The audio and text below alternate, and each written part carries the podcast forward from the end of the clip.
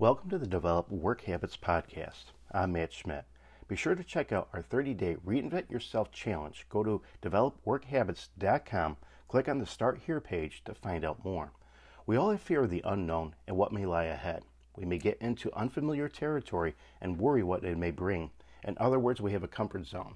We all have our comfort zones, and to be honest, they're pretty important. It's where we're able to do the things we love without being worried about what other people have to say. It shelters us from the rest of the world. It might come it might come as a surprise though that if you want to succeed in life, you're going to have to step out of your comfort zone. Here's three ways your comfort zone may be holding you back. It's not letting you grow. When you remain far too long in your comfort zone, you're not growing. You're stuck in the status quo. You're trapped in limbo because you're not going exploring new things and learning about new stuff.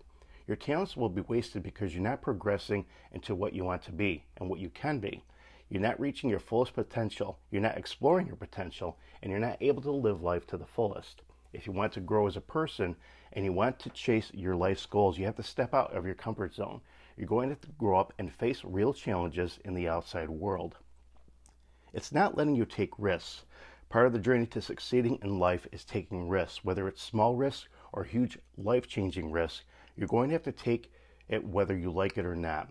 If you want to t- step out of your comfort zone for even a single second, you're going to find out that you can see, su- succeed in anything, but you're going to have to take that step. You'll be trapped doing the same thing over and over until you're gone from this world. If you want to see or do something different, you'll have to start learning now to take risks and accept the outcome. And it's not letting you experience the world in real time. When you're stuck in your comfort zone, you're stuck in a time loop, kind of like Groundhog Day. You're using the same techniques and the same methods when you started hiding out in your comfort zone. You're too afraid to experiment and try out two new technologies and new methods and new processes which can help you grow.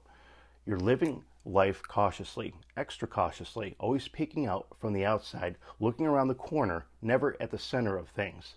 When you live like this, you'll never be able to find out what you can succeed and how what you can do in anything in life.